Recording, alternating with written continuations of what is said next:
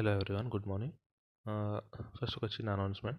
నిన్న futures audio upload చేద్దాం అనుకున్నాను కదా, అది కుదరలేదన్నమాట. టైం దొరకలేదు. చాలా అంటే టైం కొంచెం ఈ మధ్య టైం సరిపోవట్లేదు అనమాట. అందుకే అది చేయలేకపోయాను. కాకపోతే చేస్తాను అది కూడా. అంటే ఫ్రీగా ఉన్నప్పుడు చేయడం బెటర్ కదా. దాని కంగారు కం కంగారు పడి పిచ్చి పిచ్చిగా చేసి సగం సగం చేసే బదులు ఫ్రీ ఉన్నప్పుడు కరెక్ట్గా చేస్తే ఇంకా ఈజీగా ఉంటుంది కదా అట్లా. సో అది మా టెన్షన్ పెట్టుకోకండి, చేస్తాను. కాకపోతే ఫ్రీగా ఉన్నప్పుడు చేస్తా అట్లా. ఫ్రీగా ఉన్నప్పుడు చేస్తేనే కరెక్ట్ కదా ఎంతైనా అట్లా. అదొకటి అనౌన్స్మెంట్ అంతే. అంటే నేను మామూలుగా అప్లోడ్ చేద్దాం అనుకున్నా, కానీ అది కొంచెం టఫ్ టాపిక్ కదా, ఇంపార్టెంట్ కాబట్టి కంగారు కంగారులో చేసి తప్పు తప్పు చేయడం మంచిది కాదు కదా. సో అందుకే ఫ్రీ టైం దొరికినప్పుడు అట్లా నోట్ ఫస్ట్ రాసుకొని అప్పుడు చేయడం అనేది కరెక్ట్ అని ఆగాను అన్నమాట. అట్లా చేస్తాను అది. So coming to today's news, alignment articles చూద్దాం. ఈరోజు ఆర్టికల్స్ ఒక ఫోర్ ఫైవ్ ఉన్నాయి. సో ఫస్ట్ ఆర్టికల్ ఏంటి ఏంటి interest fee moratorium on loans is a bad idea అంటున్నారు. మొన్న మనం చూసాం ఒక ఫోర్ ఫైవ్ డేస్ బ్యాక్, సుప్రీంకోర్టులో కేసు వేశారు కొంతమంది అని. ఏంటి ఆర్బీఐ బ్యాంక్స్ అనే వాళ్ళు మొరటోరియం ఇస్తున్నారు, కాకపోతే వాళ్ళు ఇంట్రెస్ట్ ఛార్జ్ చేస్తున్నారు. ఆ ఇంట్రెస్ట్ అనేది వేయకుండా ఉండడానికి మీరు జడ్జ్మెంట్ ఇవ్వండి అని అని అడిగారు అని చెప్పాను కదా. ఆ కేసు నడుస్తుందని మాట్లాడుకున్నాం కదా మనం. ఆ రోజు మాట్లాడుకున్నాం ఏంటి ఇంట్రెస్ట్ ఫ్రీ అంటే. ఇప్పుడు ఆలోచించండి, మొరటోరియం అన్నప్పుడు ఇప్పుడు ఇంట్రెస్ట్ బ్యాంక్స్ అనేవి ఇంట్రెస్ట్ ఛార్జ్ చేస్తాయి అవునా. వాళ్ళు కేసు ఏమేశారు, బ్యాంక్స్ ఇంట్రెస్ట్ ఛార్జ్ చేయకుండా చూడాలి, ఎందుకంటే ఫామ్ ఫామ్ లోన్స్ కూడా వేవ్ చేస్తారు కదా అప్పుడప్పుడు. మరి అది చేయగలిగినప్పుడు ఇట్లాంటప్పుడు ఇది కూడా ఇవి కూడా చేయాలి కదా, ఇంట్రెస్ట్ వేవ్ అని అని అంటున్నారు. కాకపోతే అది బ్యాడ్ ఐడియా అని వీడు ఆర్గ్యూ చేస్తున్నాడు. మనం కూడా అది మాట్లాడుకున్నాం బ్యాడ్ ఐడియా అని. ఎందుకు, ఇప్పుడు నార్మల్ ఫామ్ ఫార్మ్స్ లోన్ ఉంటాయి కదా, అది వేవ్ చేసినప్పుడు ఏమవుతుంది.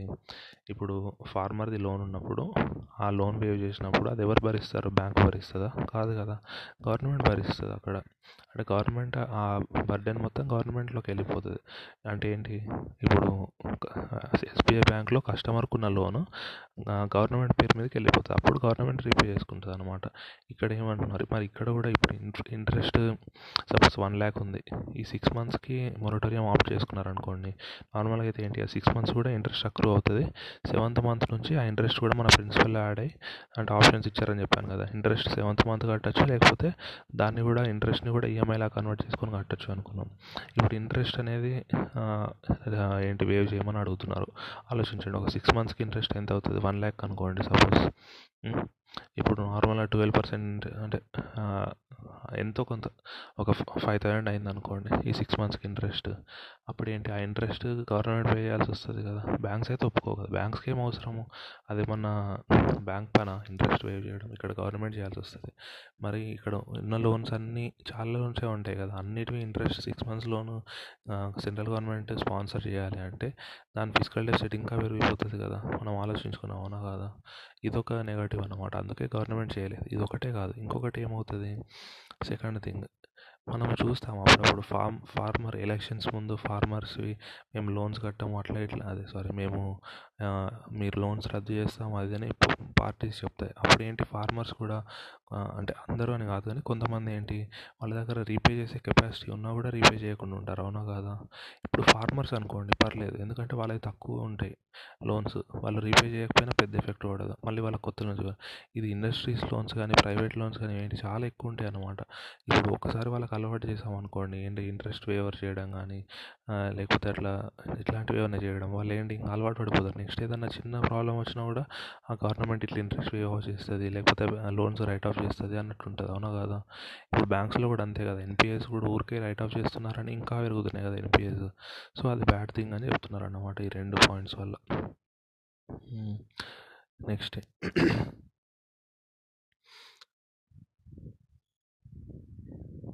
నెక్స్ట్ ఎస్ బ్యాంక్ అనేది టెన్ థౌజండ్ క్రోర్స్ ఎఫ్పిఓ ద్వారా రైజ్ చేద్దాం అనుకుంటుంది.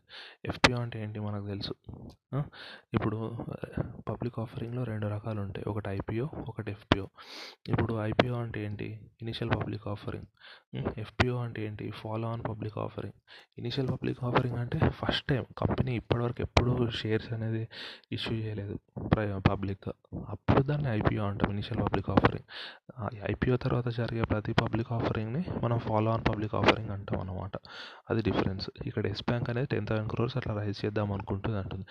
ఎస్ బ్యాంక్ గురించి ఎందుకు స్పెసిఫిక్గా చెప్పుకుంటున్నాము ఆలోచించండి. లాస్ట్ ఇయర్ ఎస్ బ్యాంక్లో జరిగింది స్కామ్ జరిగింది. ఏంటి, వాళ్ళు లాస్ అన్ని దాచిపెట్టారు అట్లా ఇట్లా అని. అప్పుడు ఏమైంది, వాళ్ళ అప్పుడు వాళ్ళ ఎస్ బ్యాంక్ చాలా పడిపోయినప్పుడు ఎస్ బ్యాంక్ని ఎస్బీఐ బ్యాంక్, వేరే ఐసిఐసిఐ బ్యాంక్స్ అట్లా అవన్నీ ఏంటి ఎల్ఐసి కానీ ఇవన్నీ కలిపి దాన్ని ఆదుకోవాల్సి వచ్చింది. అంటే దాన్ని అది బ్యాంక్రప్ట్ కాకుండా ఉండడానికి ఏం చేశాయి, ఎస్బీఐ కానీ ఈ మిగతా ఉన్నాయి చెప్పాను కదా ఎల్ఐసి, ఇవన్నీ ఎస్ బ్యాంక్లో షేర్స్ ఉన్నాయన్నమాట. షేర్స్ కొంటే ఏమవుతుంది, డబ్బులు వస్తాయి కదా ఆ కంపెనీకి. అప్పుడు వాటి బట్టే తగ్గింది. అట్లా ఇలా జరిగిందనమాట. మనం మెర్జర్స్ చదువుకొని ఉంటాము. మెర్జర్స్లో రెండు రకాలు ఉంటాయి. ఒకటి ఇష్టంగా అంటే వాళ్ళ ఎవరిది వాళ్ళు డిసిషన్స్ బేస్ చేసుకొని చేసే మెర్జర్. ఇంకొకటి ఫోర్స్డ్ మెర్జర్ అని చదువుకొని ఉంటాం. అంటే ఏంటి, ఒక కంపెనీ బాగాలేదు అప్పుడు ఏం చేస్తే గవర్నమెంట్ దగ్గర ఆప్షన్ ఉంటుంది అనమాట. మనం మెర్జర్ మెర్జర్ చదువుతున్నప్పుడు కాజెస్ ఆఫ్ మెర్జర్ అన్నట్టు చదువుతాం. ఒకటి ఏంటి, డ్యూ టు గవర్నమెంట్ రూలింగ్స్ అని, డ్యూ టు స్టాట్యుటరీ రెగ్యులేషన్స్ అట్లా చదువుతాం. ఒకటి ఇది ఆ పాయింట్ అన్నమాట. ఏంటి, ఎస్ బ్యాంక్ అమ్మాలనుకోలేదు ఎస్బీఐ, కాకపోతే ఏంటి గవర్నమెంట్ చెప్పేసింది మీరు ఎస్బీఐకి ఎల్ఐసి వాళ్ళకి మీరు దీంట్లో స్టేక్ కొనండి అట్లా అని. ఎందుకంటే దాన్ని బెయిల్అవుట్ చేయాలి కదా, కస్టమర్స్కి లాస్ రాకూడదు కదా ఎస్ బ్యాంక్ మోసం చేసిందని అట్లా. అందుకే వాళ్ళతో కొనిపించింది. అయినా కూడా ఇంకా వాళ్ళ లాసెస్ ఉంటాయి కదా, సో అందుకే ఎస్ బ్యాంక్ ఏమనుకుంటుంది, ఎఫ్పిఓ ద్వారా డబ్బులు రైజ్ చేద్దాం అనుకుంటుంది. ఇంకా వేరే ఆప్షన్స్ కూడా చూస్తుంది. అంటే క్యూఐపి. ఇప్పుడు క్యూఐపి అంటే ఏంటి, క్వాలిఫైడ్ ఇన్స్టిట్యూషనల్ అని చెప్పాను కదా, వాళ్ళకి ఎట్లా వాళ్ళకి ఇస్తే ఓన్లీ కంపెనీస్ అట్లాంటివి కొనొచ్చు అనుకున్నాం. రీటైల్ ఇన్వెస్టర్స్ కొనరాదు కదా, అందుకే వీళ్ళకి కూడా ఇవ్వాలి కాబట్టి ఎఫ్పిఓ ద్వారా రైజ్ చేద్దామని ట్రై చేస్తుంది అనమాట. Ten thousand crores. నెక్స్ట్ ఇంకొక ఆప్షన్ ఏంటి, ఆర్బీఐ ప్రపోజెస్ డీగు deregulation in NPA price discovery. ఇది అర్థం కావాలంటే ఫస్ట్ ఒకటి చెప్తా.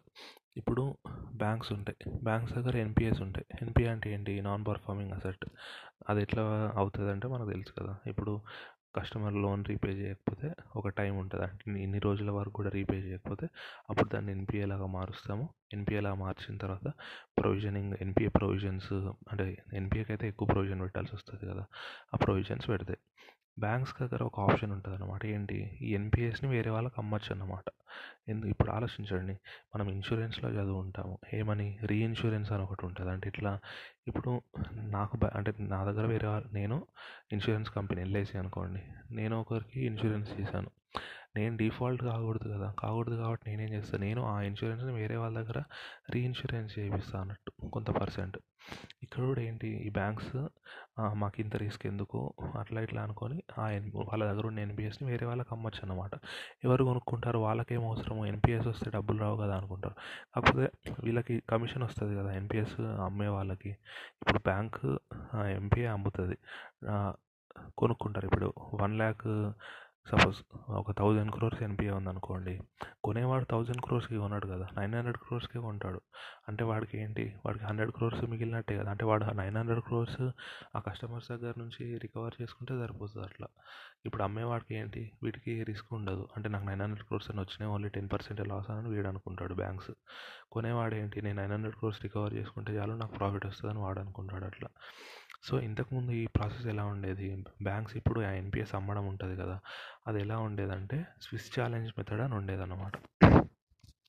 మన స్విస్ ఛాలెంజ్ మెథడ్ ఎక్కడైనా విన్నట్టు అనిపిస్తుందా మీకు? అమరావతి ఏంటి క్యాపిటల్ ప్రాజెక్ట్లో స్విస్ ప్రాజెక్ట్ అనేది ఫాలో అవుదాం అనుకున్నారు, అవునా కాదా? ఏంటి స్విస్ ప్రాజెక్ట్, స్విస్ ఇప్పుడు మామూలుగా ఇప్పుడు ఆలోచించండి, ఏదైనా ఒకటి అసెట్ అమ్ముతున్నారంటే దానికి రెండు రకాలు, దానికి మామూలుగా ఏం చేస్తారు, అయితే ఆప్షన్కి పిలుస్తారు, అవునా కాదా? ఇక్కడ కూడా మామూలుగా ఇక్కడ ఆప్షన్ ఆప్షన్ లేకుండా అన్నమాట స్విస్ ఛాలెంజ్ మెథడ్ ఉండేది. స్విస్ ఛాలెంజ్ మెథడ్ అంటే ఏంటి, ఇప్పుడు స్విస్ ఛాలెంజ్ మెథడ్ అంటే ఏంటంటే జస్ట్ మినిట్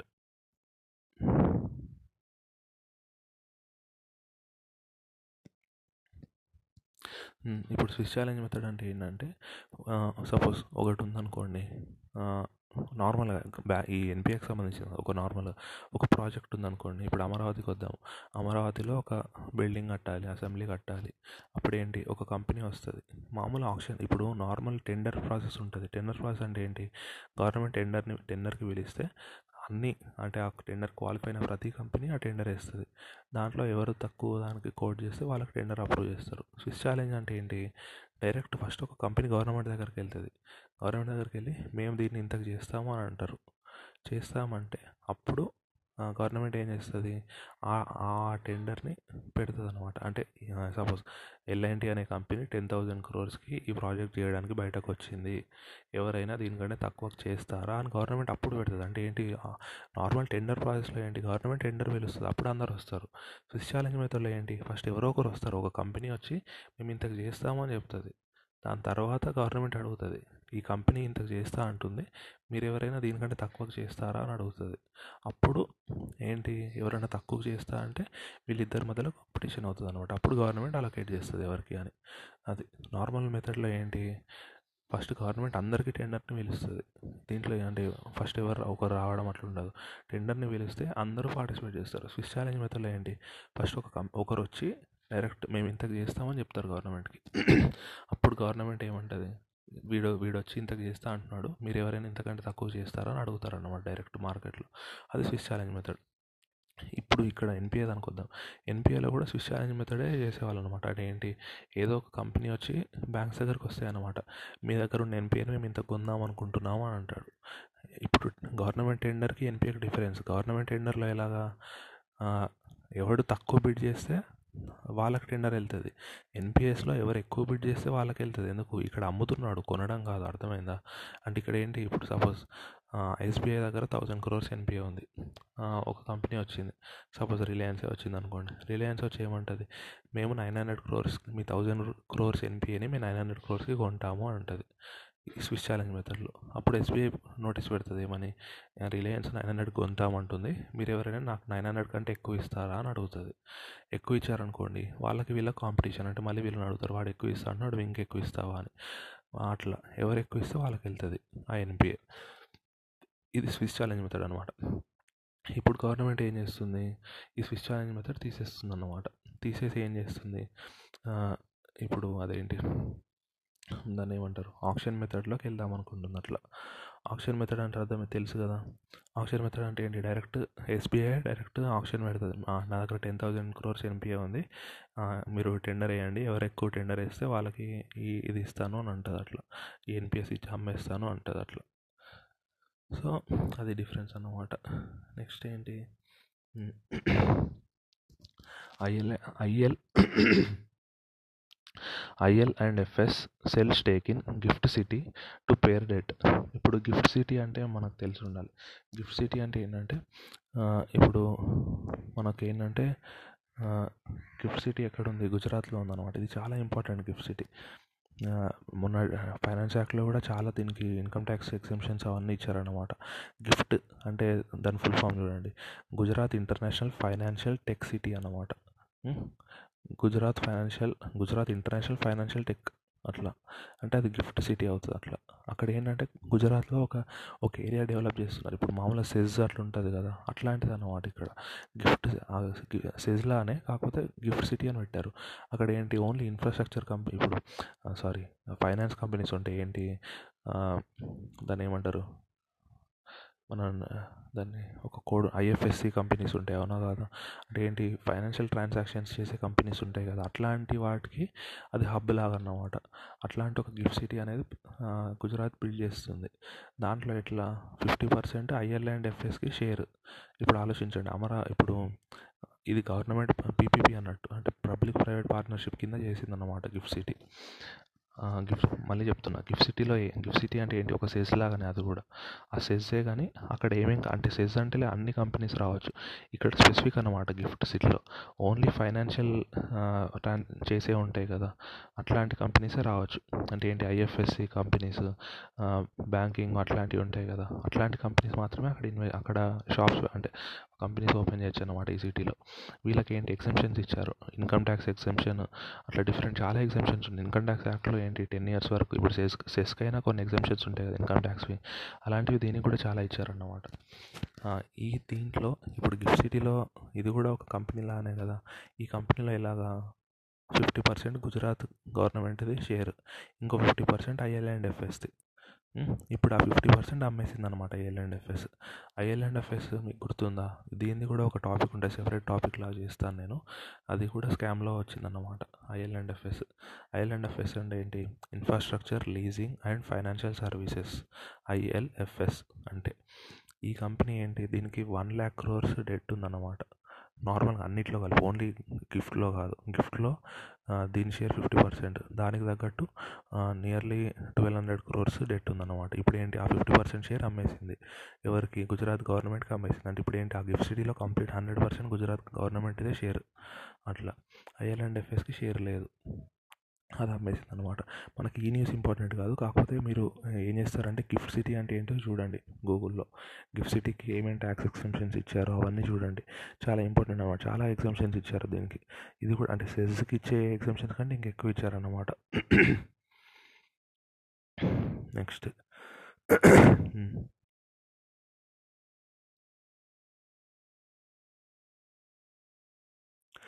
అదే గిఫ్ట్ సిటీ మళ్ళీ చెప్తాను చూడండి. ఏంటి ఇప్పుడు చెప్పాను కదా గిఫ్ట్ సిటీలు అంటే, దాంట్లో అదొక సెస్ లాగా. సెస్ అంటే ఏంటి, ఇప్పుడు స్పెషల్ ఎకనామిక్ జోన్ కదా, అంటే ఏంటి, అది ఒక బ్యాక్వర్డ్ ఏరియా. అక్కడ మీరు ఇండస్ట్రీస్ కానీ ఏమైనా పెడితే మీకు ఎగ్జంప్షన్స్ ఇస్తాము, ట్యాక్స్ ఎగ్జంప్షన్స్, కొన్ని బెనిఫిట్స్ ఇస్తాము, కొన్ని ఇన్సెంటివ్స్ ఇస్తామని గవర్నమెంట్ అంటుంది కదా. అలాగే గిఫ్ట్ సిటీ అంటే ఏంటి, ఇక్కడ ఓన్లీ ఫైనాన్షియల్ సర్వీసెస్ కంపెనీ.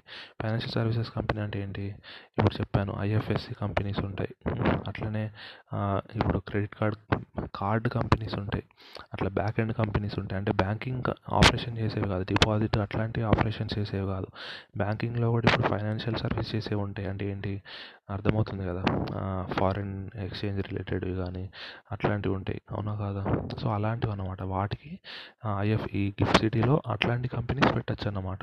అట్లాంటి కంపెనీస్ ఇప్పుడు ఆలోచించండి, ప్రతి ఏరియాలో. ఇప్పుడు హైదరాబాద్లో చూడండి, ఫైనాన్షియల్ డిస్ట్రిక్ట్ అని ఒకటి ఉంటుంది, గచ్చిబౌలి ఫైనాన్షియల్ డిస్ట్రిక్ట్ అంటాం, అవునా కాదా? ఆ ఏరియాలో ఆ ఫైనాన్షియల్ డిస్ట్రిక్ట్ పెట్టినప్పుడు ఏంటి, అక్కడ కొన్ని ఎగ్జంప్షన్స్ ఇచ్చారు. ఇక్కడ కంపెనీస్ పెడితే ఇట్లా మీకు ట్యాక్స్ ఎగ్జంప్షన్.